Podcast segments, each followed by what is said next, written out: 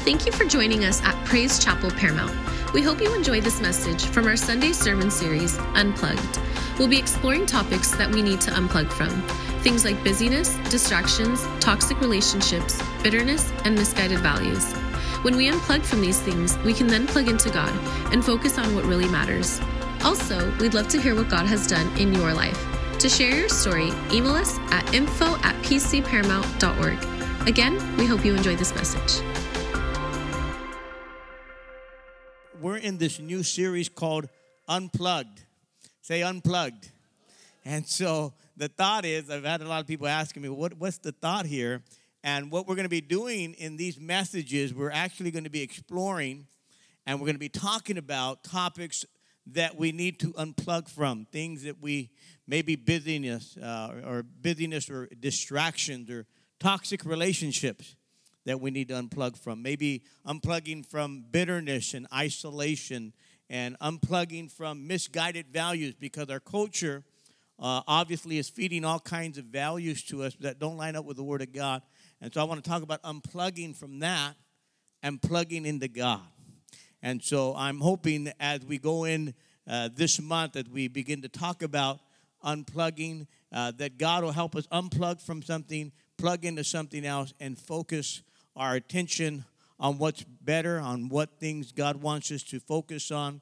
And so when I think about focus, many times one of the attributes of Jesus that we don't give him credit for is Jesus was tremendously focused. Say focus. And the thing about Jesus was, many times, people try to get him off course. People try to distract him from his mission. We understand that Jesus had a mission, why he came to this earth. And there are all kinds of people that would always try to distract him or get him off of his mission. The Bible said there are several teachers and the religious people, the Pharisees, the people of the law would always try to get him distracted or get him unfocused from his mission. One time they came to him and said, your disciples don't wash their hands right. Would you believe that? There was a certain ceremony how they had to wash their hands, and they wanted Jesus to pay attention to that. Another time, you know, the story where they wanted him to get this woman stoned because she had committed adultery. And we, of course, we see the grace and the love of God. But Jesus always stood on his mission. He always stood focused. And we understand that Jesus was a God of mercy, a God of compassion. We understand that. But he's also man of focus. In fact, when you read the Bible, he says this in John chapter 4, verse 34. He goes, my food, said Jesus, is to do the will of him who sent me and to finish his work. So what Jesus ate for lunch was to do the will of God. That's what I'm having for lunch, he said. That's what my nutrition is I'm going to do the will of God. I'm going to stay on my mission. In fact, not only did religious people try to distract Jesus, but even his own disciples at the time tried to distract Jesus and try to get him off his mission. One day the Bible said that Peter was talking to him, and Jesus began to talk about how he was going to go to Jerusalem, how he was going to suffer many things there, and how they were going to crucify him, and he was going to die on the cross. And Peter said, not so, Lord, never. Lord, you're the king. Man, you're the one in charge. We don't want you to die. And you know what Jesus answered him and said? Jesus said, you know what? Get behind me, Satan. You don't mind the things of God, but you're minding the things of men. You got the things of men on your mind, not the things of God. He said, get behind me. See, every time people try to get Jesus off of his mission, he would say, get behind me. Are you listening to me? Get behind me. I'm moving forward into the mission and the will of God. See, he was tremendously focused. And I believe that's a lesson that we all need to learn. I believe even myself, I try to take after that example and try to be a focused person. In fact, most of the time, I'm pretty focused. Not in everything, okay? If you go to my garage, I'm not very focused, okay? And so I'm not very focused on, but when it comes to ministry, and when it comes to the church, I'm very focused. You can talk to the people that work with me here in the leadership. They know that I'm tremendously focused. They know when it comes to ministry, I'm tremendously focused. I will point out things. I will make sure things get back in line. Things that are not getting done, make sure they get done. And I have found this morning that I could be really, really focused. But at the same time, I understand that there are things that the enemy wants to get us distracted. Say distracted. And anytime the Lord tried to get us focused, there's always an enemy there trying to get us distracted and trying to get us to go in different ways. In fact, and this is the truth here, I know it's going to be a little hard for some of you to see this in just a moment, but the Europeans were very brilliant or very ingenious in the Middle Ages of how they tortured people. I know it doesn't sound good. They were very brutal. They were very cruel. They were brilliant in the ways they came up to how they would torture people. And one of the ways they would do what they would do is they would get a person and they would get a horse on each limb of that person. And why don't you go ahead and show the picture so you can kind of get it. And that's what they would do, okay? I know it's kind of hard for you to watch that. But this is what they would do to torture someone. And they called this dismemberment or quartering is what they called it. But believe it or not, the French word for this is called distraction. Say distraction. You can take the picture down. And they would do this distraction where they would get a person and they would pull him in different directions. And I begin to think about our own lives. How many are easily distracted? I mean, isn't it amazing how easily we become distracted? I mean, we got this little phone here. This could be a very big distraction. I mean, we get all these pop-ups. We get all these things coming up, you know. And it feels like, man, we're getting pulled in so many different directions. And when that happens, we could miss the blessings of God. We could miss a moment and where God is trying to minister to us, but we're being pulled so many different ways. In fact, even when I'm preaching, I can get distracted. Watching some of you people distracts me. Believe it or not. Because you're looking at your phone, and then all of a sudden there's a guy sleeping in the middle of the heat thing here. And if I get louder, I'm usually trying to wake him up, you know, and somebody's carrying a baby and all these different things. And I can get really, really, really distracted. Sometimes the expressions on your face can really show me how distracted. Some of you guys look really, really bored sometimes. You have this face. You just look bored. And see, look at that distraction. Did you see that? And see, it's hard to talk over all of that distraction. It's hard to talk over when people are, you know, they're getting up, walking around, and doing all of that. It's hard to do that. Now, I staged that phone just to give you that. But I wanted you to realize that there's so many things that are distracting us and pulling us in so many directions. And let me just say this. Not every distraction is an evil thing. Not every distraction is a bad thing. Sometimes we're distracted by good things, but they're not the best things. See, sometimes we're doing things that are good, but they're not the best for you. They're a distraction to your life, to something greater and bigger for your life. Let me just be honest with you.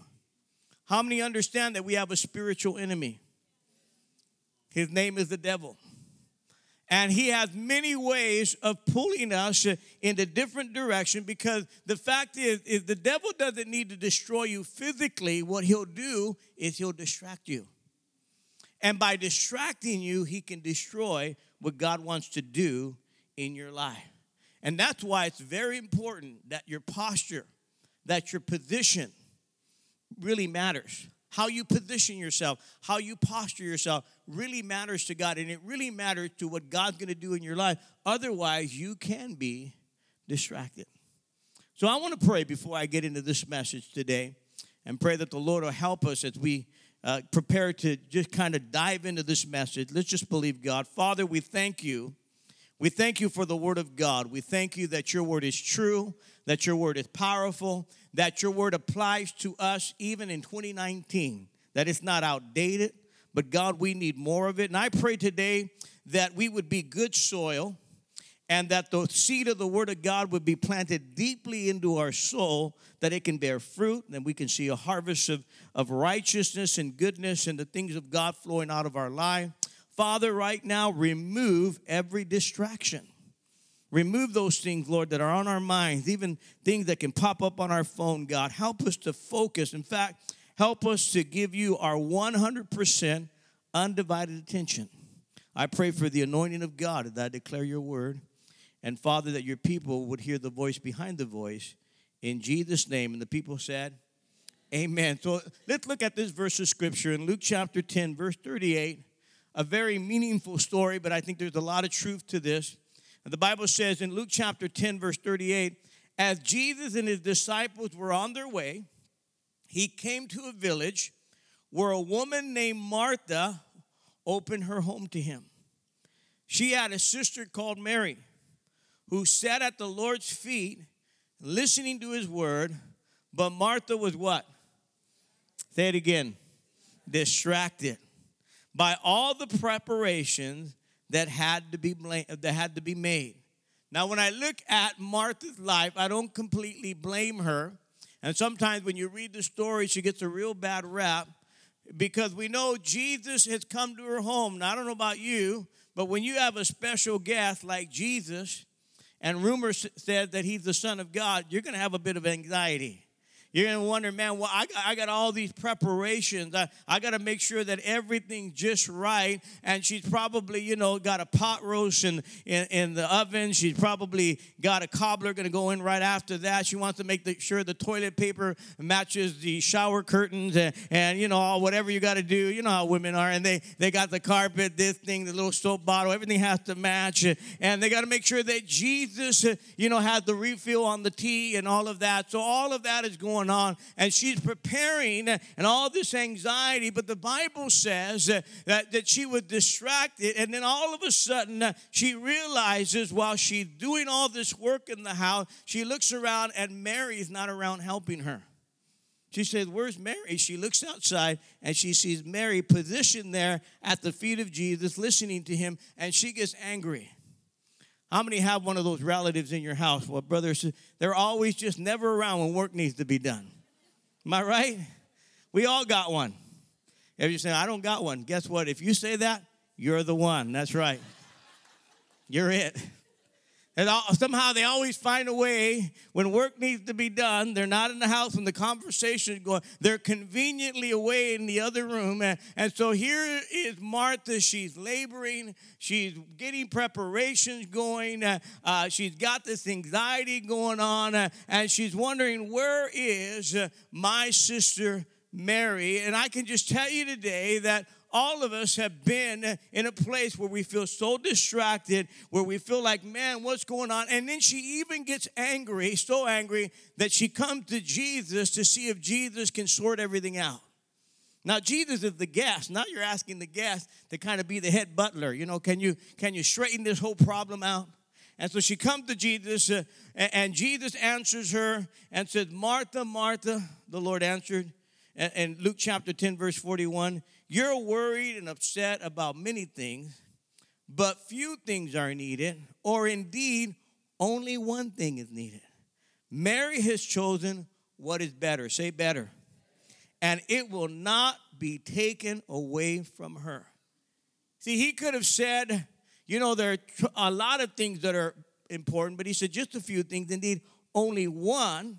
And he's saying, Martha, you know what? You have a good heart, but you're distracted. And I just want to say to you, Martha, that Mary, she's chosen the best thing. And I just want you to know it's not going to be taken away from her. And it's interesting to me that both women were in the exact same place, but only one woman took advantage of a moment with Jesus. See, isn't it tremendous? Isn't it interesting that we could be in the same place, but one person gets touched by God and the other one does not? Could it be that it's not the seed that has the problem, but it's our own soil of our heart? Could it be that it's the distractions, that we're being so distracted by so many things that we don't receive what God is trying to do in our life? See, Martha was not necessarily doing anything wrong. She was, again, preparing, but she was not doing what was best. She was missing a moment with Jesus. She was missing that time with Jesus. And Mary said, I'm not going to miss this moment. I got laundry to do. I got a lot of things to do today. I got to go shopping. I got to go to the market. I got to do all these things. But you know what? Jesus is in the house. I'm taking advantage of that. I'm not missing out on that. And so she's there at the feet of Jesus, listening to his word, hearing what he's got to say. Because did you know that when you read that story, that that's the last time Jesus comes to that house? The next time we read about Jesus, he's on the way to the cross. So Martha missed that last moment with the presence of God. Could it be that we're so occupied and so distracted in life so many times that we could miss a moment with God? Again, let me just say that our spiritual enemy many times does not necessarily get us doing what's bad, but he can get us doing things that we become too busy. Are you hearing me? We're busy doing this, we're busy doing that.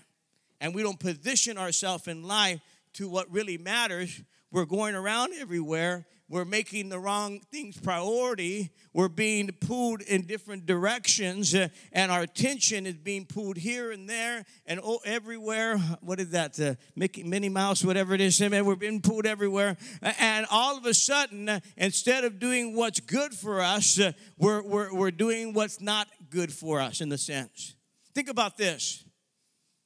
If church is the only time that you consistently and regularly receive wisdom and direction from God, why would you skip church? If that's the only consistent time where you receive from God, where God is ministering to your life, where you receive something in your heart, why would you miss that? And so Mary said, man, you know what? I see Jesus, and I'm going to get a hold of him. See, this is why this message or this month, these messages are going to be challenging to you. Are you ready for this? It's going to challenge you because most of you are going to be convinced that the way you're living is not necessarily right, but you think, well, you know, it's okay. And so as I minister these messages to you, you're going to say, well, you know, I don't really need to change all that much. And can I really be honest with you today? Are you hearing me? Can I be honest? I'm really pushing. I want to rock your world a little bit. I'm going to really push what God wants to say to a lot of us because a lot of us are comfortable with salvation when God wants transformation. We're comfortable with salvation, but God wants transformation. We just want to rest in being saved. We just want to rest. Well, I'm saved. That's it. No. We need to be transformed. Our minds need to be transformed. In fact, let me read you this scripture many of you are familiar with. In Romans 12:2, it says, don't copy the behavior and customs of this world, but let God transform you into a new person by changing the way you think. You want to change your life? Change the way you think. Then you will learn to know God's will for you, which is good and pleasing and perfect. So what I want to do this month or in this series is I'm really shooting for some radical life altering changes in your life. I want to challenge you. I really want to challenge us today. I want us to be open to what God may have for us. Otherwise, the distractions we can miss what the Lord has. Again, Jesus said, Martha, Martha. Again, it reminds me of the Brady Bunch, right? Marsha, Marsha. Amen. The Lord answered, you're worried and upset about many things, but only one thing is needed. Mary has chosen what is better, and it will not be taken away from her. That was the choice that we all have. We all have a choice. Say choice. We all have a choice. We have to decide what we're going to make priority, what's going to be important, what really matters, what we're going to allow in our lives. Otherwise, all of these things can become a distraction. Now, I want to go to another story where Jesus talks about the distractions of life. And I want to go to Matthew chapter 13. So if you could turn there with me. The Bible says the same day, I'm going to read verse number 1. Jesus went out of the house and he sat beside the sea. Now, as I was reading that particular phrase, I got distracted, okay? And so I said, wait a minute. The same day Jesus went out of the house and sat beside the sea. I said, the same day, what was Jesus doing earlier in that day? So I had to go back a few verses. I went to the end of Matthew chapter 12. Remember, when they wrote this, they didn't write it in chapters. That's just for your convenience. It's one story. So I went back a few more verses, and I went into Matthew chapter 12, verse 46. It says, while Jesus was still talking to the crowd, his mother and brother stood outside wanting to speak to him. Now, I don't know about you. If your family is wanting to speak to you, it's probably pretty important. And they probably wanted some family time, whatever it was. But I'm always wondering why Jesus responded to this, because in Matthew chapter 12 here, it says, someone told him, your mother and brothers are standing outside wanting to speak to you. And he replied, who is my mother? And who are my brothers? Pointing to his disciples, he said, here are my mother and my brothers.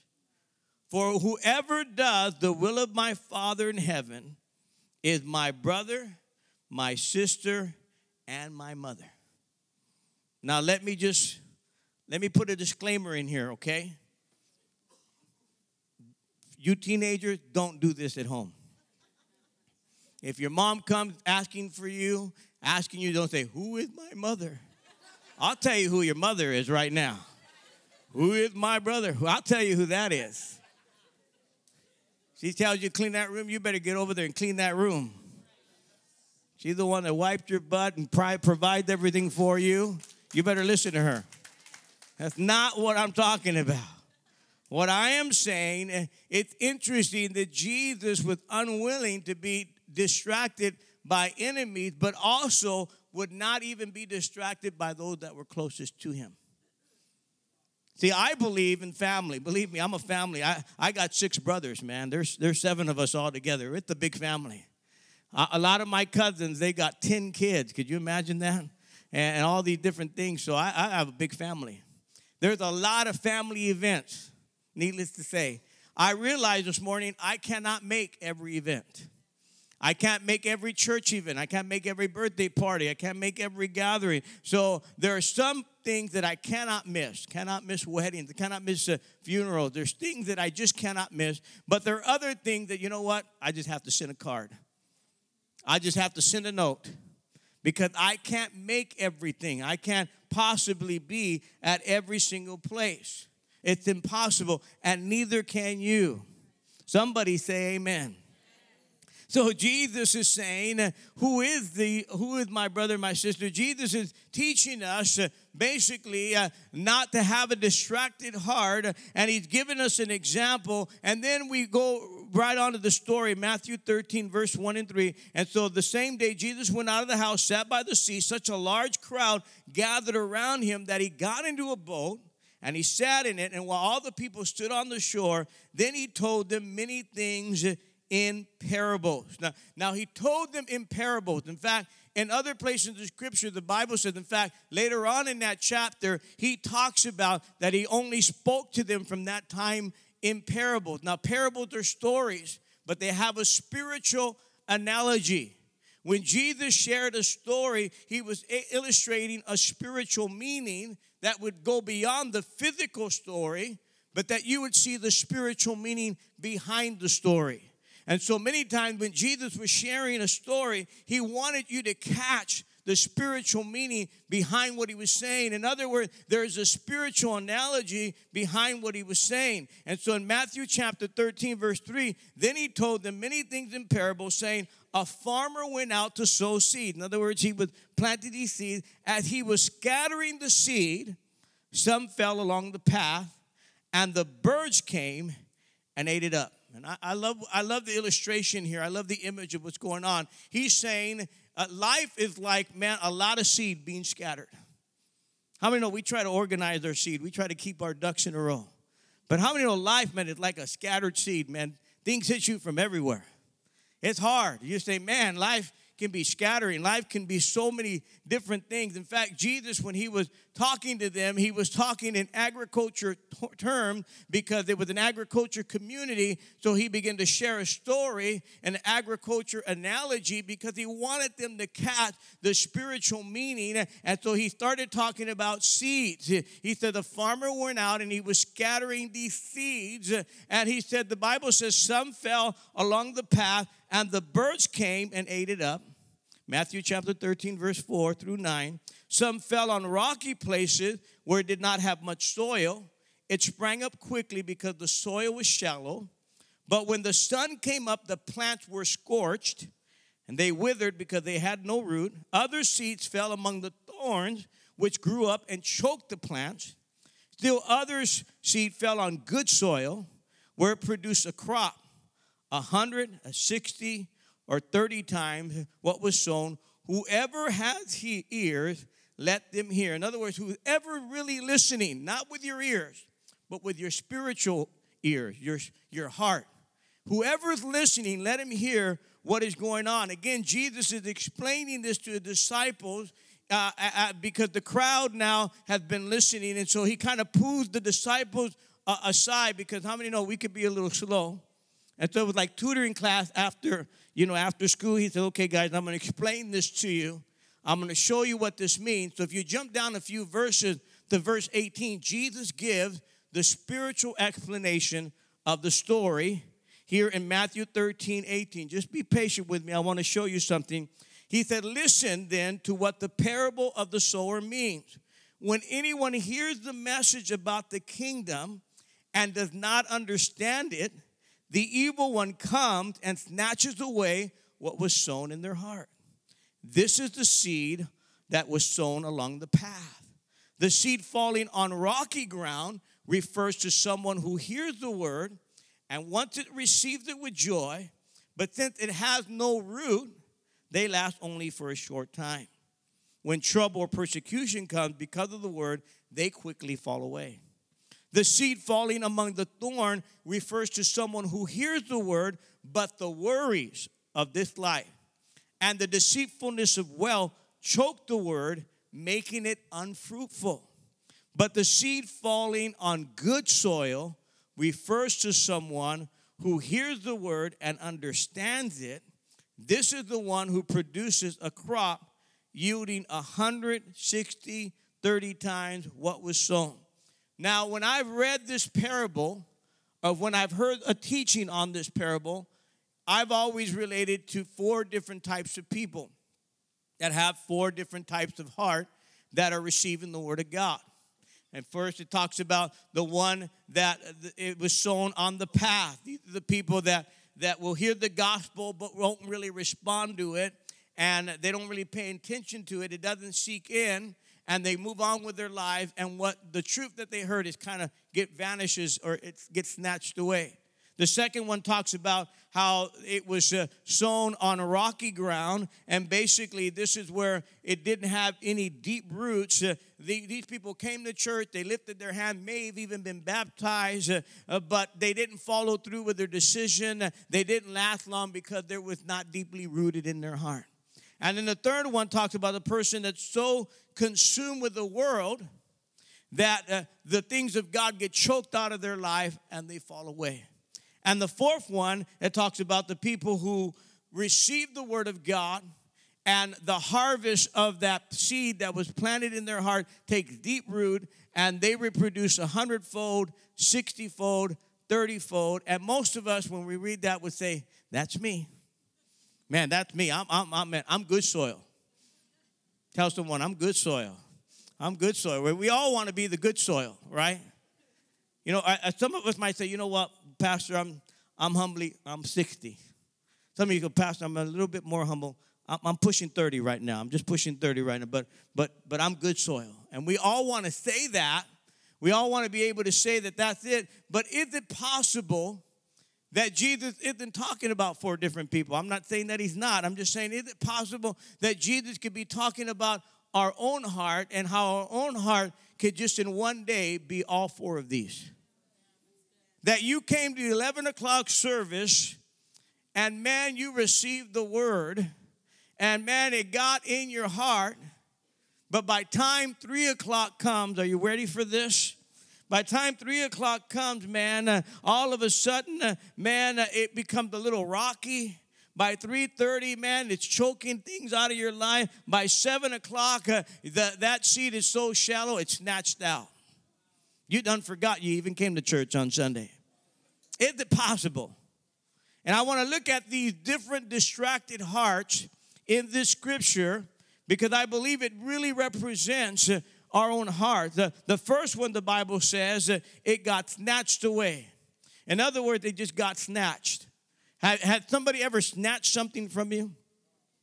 Has somebody ever taken something from you? I don't know if you've ever met someone, man, they snatched something out of your life. The Bible says the birds of the air came and snatched the seed right out of their life.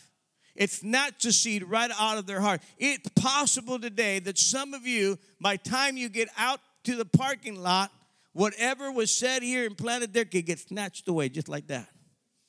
It could just get removed out of you. It's possible this morning that if you're taking notes, that the enemy could come in and just snatch it away, right? Just right there. I found that even in my own life, that I could remember something and I could be, in the shower. I could be, just having a great old time and God giving me revelation. And by the time I get out of the shower and try to put it in my phone, the whole thought just gone. I mean, I was flowing in the shower, man. Things were going. Everything was happening just right, and I don't know what happened. Boom, it just gone just like that. Jesus said that along the path, you're living life, and all of a sudden, the birds will be like an enemy that will snatch the good stuff out of your life before you have the opportunity to see the good, the fruit of it in your life. The Bible said the farmer went out and he scattered seed. See, I believe God is scattering seed. There are going to be opportunities for you. Maybe there have been opportunities for you this past week where you could have done some good, where you could have ministered to someone, where you could have went out of your way to reach out to someone. You had, but all of a sudden, all these other things came around and distracted you, and those opportunities got snatched away. The Bible said it was these birds, these ugly birds. I like to say they were the ravens from Baltimore that came and snatched the seed out of that person's heart. Snatched that seed. As soon as it was trying to get rooted in there, something happened and it got snatched. They snatched. It's possible this morning that we have opportunity, that God's trying to do something in our life, and what happens, it just gets snatched away. It could be that you're at the table with your family and you're sitting there and you have an opportunity to engage in conversation, but all of a sudden that phone rings and it gets snatched away. It could be where your teenager is struggling with something and he's going through something and he's trying to talk to you, but you're too busy on Facebook communicating with people. Opportunities get snatched away. All of a sudden, you had this opportunity to be in Sunday school. You could have joined one of the ministries to make a difference in a child's life. But you know what? You're just not feeling it. It got snatched away. Man, you had an opportunity to serve in some kind of ministry. But you know what? It's just not convenient for you. You're busy. You got too many things away. Could it be the enemy just snatching things away from you? You had an opportunity to sign up for that marriage retreat that could have healed your marriage, did a miracle in your life, but the enemy just snatched it away. You say, that's not important. Enemy just snatches away. See, I'm convinced this morning that there are opportunities that God gives us. There's potential in that seed. Again, there's nothing wrong with the seed. It's our soil. Can you say amen? Somebody all of a sudden, rubs you wrong. By the time you leave this church, somebody rubbed you wrong. Somebody looked at you wrong. And by the time you get out of the parking lot, that seed is snatched. They burnt your bagel. The seed is snatched. I'm mad. I'm upset. Pastor didn't shake my hand. I'm mad. I'm upset. They snatched your seed just like that. Are you hearing me? This is why it's important this morning when we come to church that seed this morning gets planted deeply rooted in our heart. Otherwise, it's going to get snatched. I said it's going to get snatched. Is it possible sometimes we come to church and God trying to speak to us, God trying to do something in us, we want to get blessed, but we're too distracted. Why is that girl wearing that? Why is she wearing that outfit? Why did they extend the stage? Why did they do this? And man, what's that little peck up in the ceiling? What's that white thing there? You're all distracted. Can you try this? Why don't you try this for the next 3 weeks? After service, when you're leaving with someone or you know someone, why don't you ask the question, what did God speak to you in the sermon today? Wouldn't that be a shocker? I think you would shock the devil. He wouldn't even know what to do because you've never done it before. The devil would say, what's going on? What happened? What are you talking about? Why don't you tell somebody, you know what? What did God speak to you? Instead of going, where are we going to eat? Where are we going to eat at? What restaurant are we going to?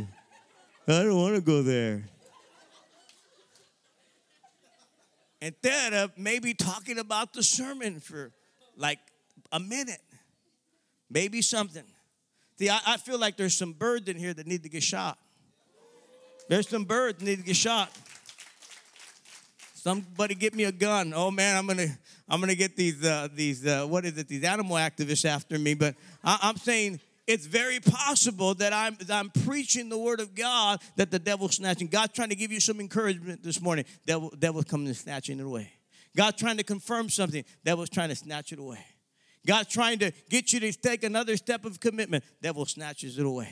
All these different things, we're taking steps, and all of a sudden the enemy, everything he can, every chance, opportunity he can, he's snatching it away because he knows the potential and the harvest that can come out of your life. He knows there's a fruitfulness that can come. Now, how many thank God for technology? I do. I mean, technology is the blessing and a curse. Let's just admit it. I read this quote. I have to read this to you. It says, it makes our lives insignificantly efficient, more productively distracted than ever before. We are now efficiently distracted with the highest quality content in the history of humanity. Congratulations. Now, I'm so burdened this morning, even as the pastor in this church, I'm so burdened by the ministry that flows out of this church, and so many, that blessing gets snatched away. When I think of all the giftings, again, I'm not boasting. I'm not being prideful. I'm rejoicing over God and people and the giftings and the different things that God uses them. I mean, the people that greet you from the time you walk in, the people that sit you down, the ushers, the people in the cafe that help serve you, the people that take care of your children in the nursery and all of that. The giftings that flow, our worship team as they're singing the music and they're getting us into the presence of God, the media team, man, as they put pictures up, the sound that you hear clearly. I'm burdened this morning that we're getting all of this that comes, the teaching that goes forth. But if we're not careful this morning, all of that, there's nothing wrong with the seed. It's our soil. The seed's good. It's the soil. And what happened this morning, the birds come and snatch it away and keep it from bearing fruit, and they distract us. Tell somebody, don't let the birds snatch it away. Come on. How many of us, man, we start looking on Netflix, just something simple, and it takes you 2 hours to look for a movie.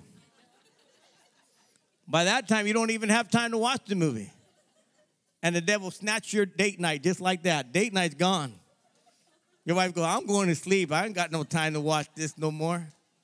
Devil snatched that opportunity away. I'm talking about going from just what's best or good to what's best. The second thing the Bible says that the seed was scorched. Say scorched. Matthew 13, verse 5. Some fell on rocky places where it did not have much soil. It sprang up quickly because the soil was shallow. But when the sun came up, the plants were scorched and they withered because they had no root. Now, this is for all of us that are living superficial and shallow lives. Because what happens is when we live superficial and shallow lives, our hearts and our lives get scorched. We get distracted. Sometimes we can get so busy that we become so busy, but we're barren. Busy but barren. There's no fruit coming out of your life. You could be responding that say, well, I got to respond to some text, but say nothing.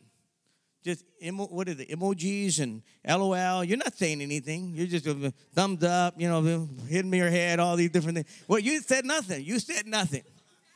You didn't write anything back. You just said little signs and signals. That's all you did.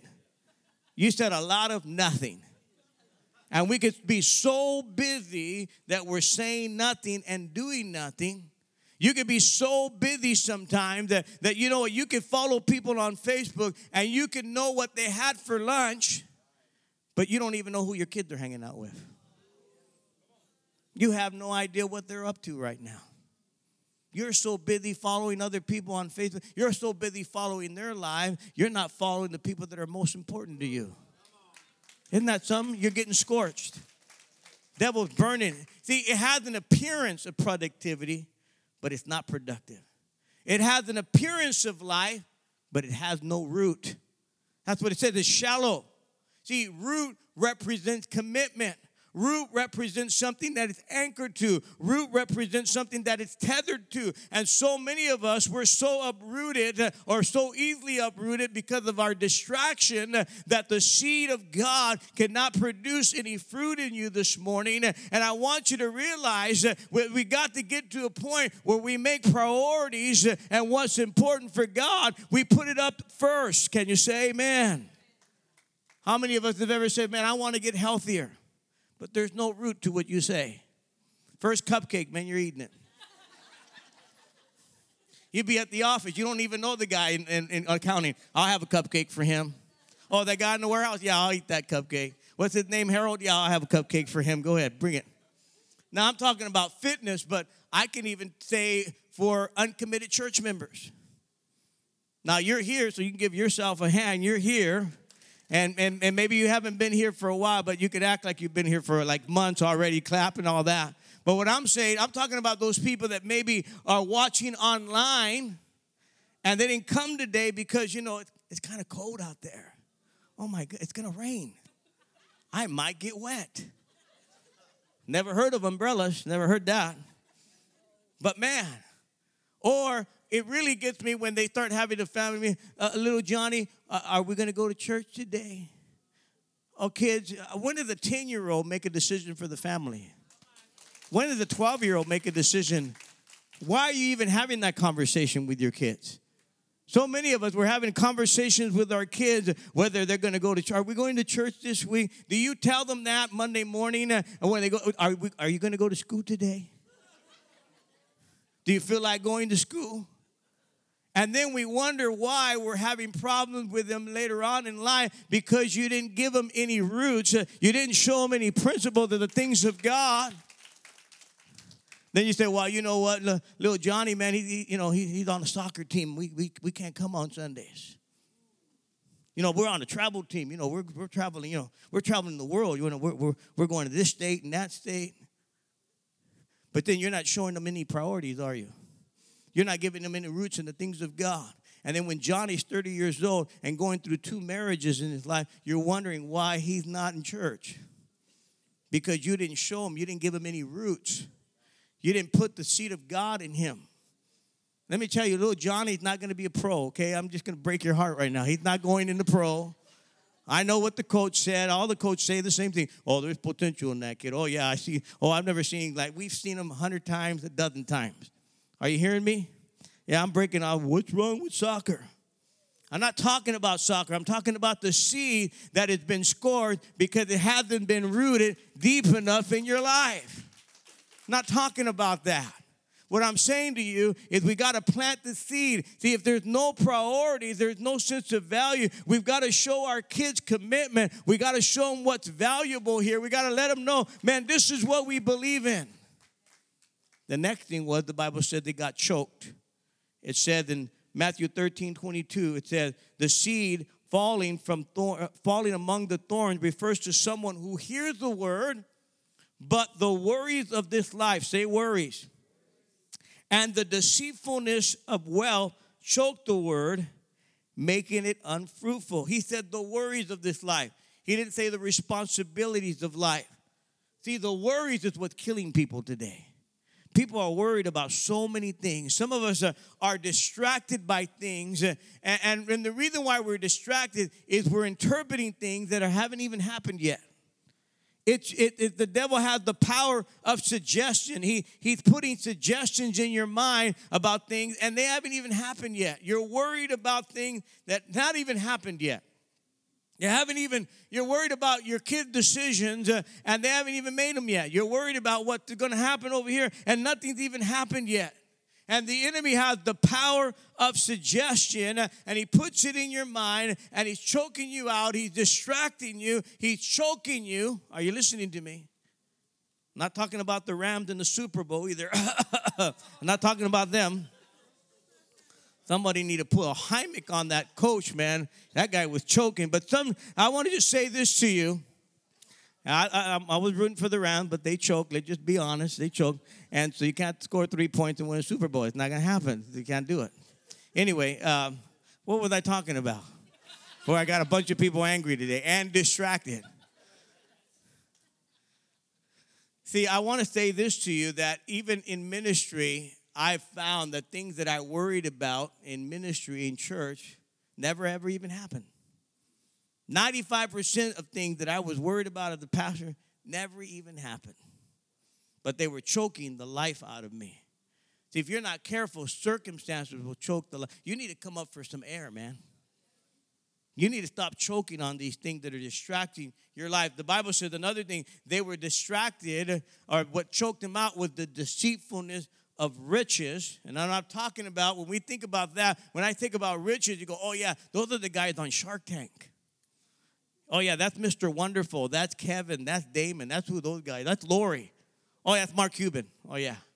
What's his name? Jeff Bezos? That Amazon guy. Oh, those are for entrepreneurs. Those are for rich people. Those are for people, man, that got a lot of money. You know, money is the root of all evil. No, it says the love of money is the root of all evil. I've known people that are more obsessed with money that don't even have money. I've known people, man, that hardly have anything, but they're more obsessed with money than people that have it.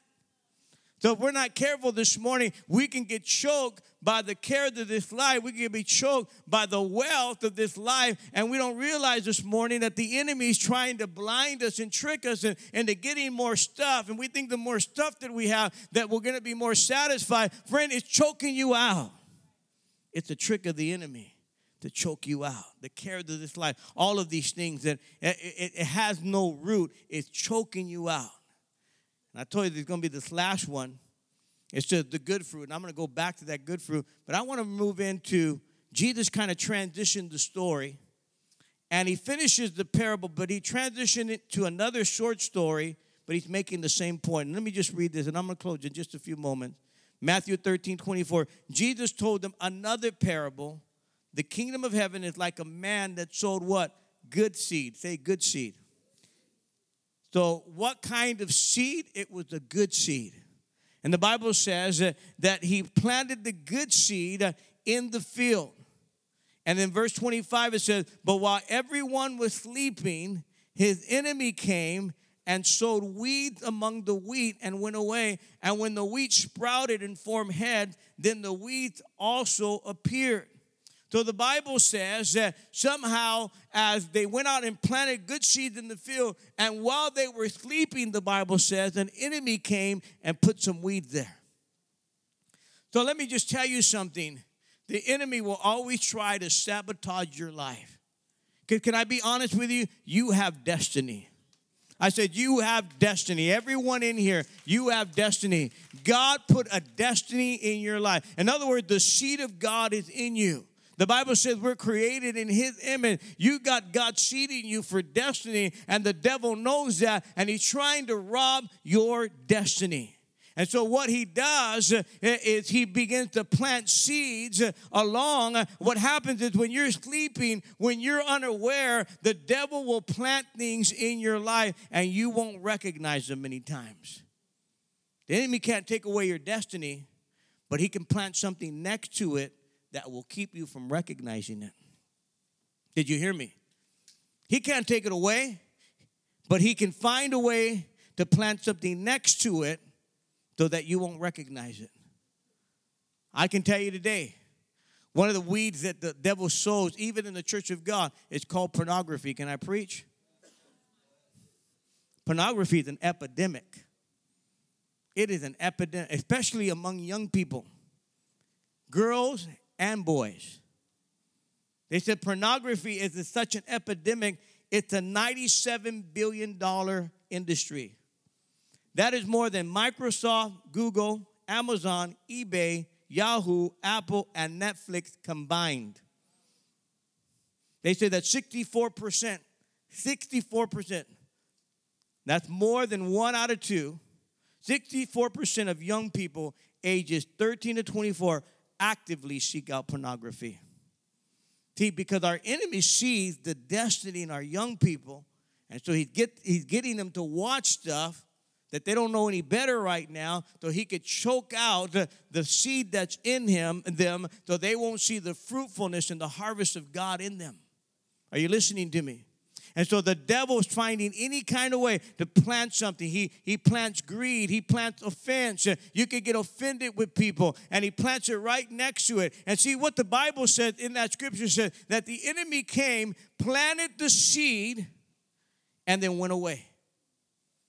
And the Bible says that the next day, the workers, when they were out there, they realized, they came to the owner and said, "Didn't you plant good seed?" He said, "Yes." He said, "Well, man, you know what? We've seen some weeds here." See, sometimes it takes some people from the outside to see the weed in your life.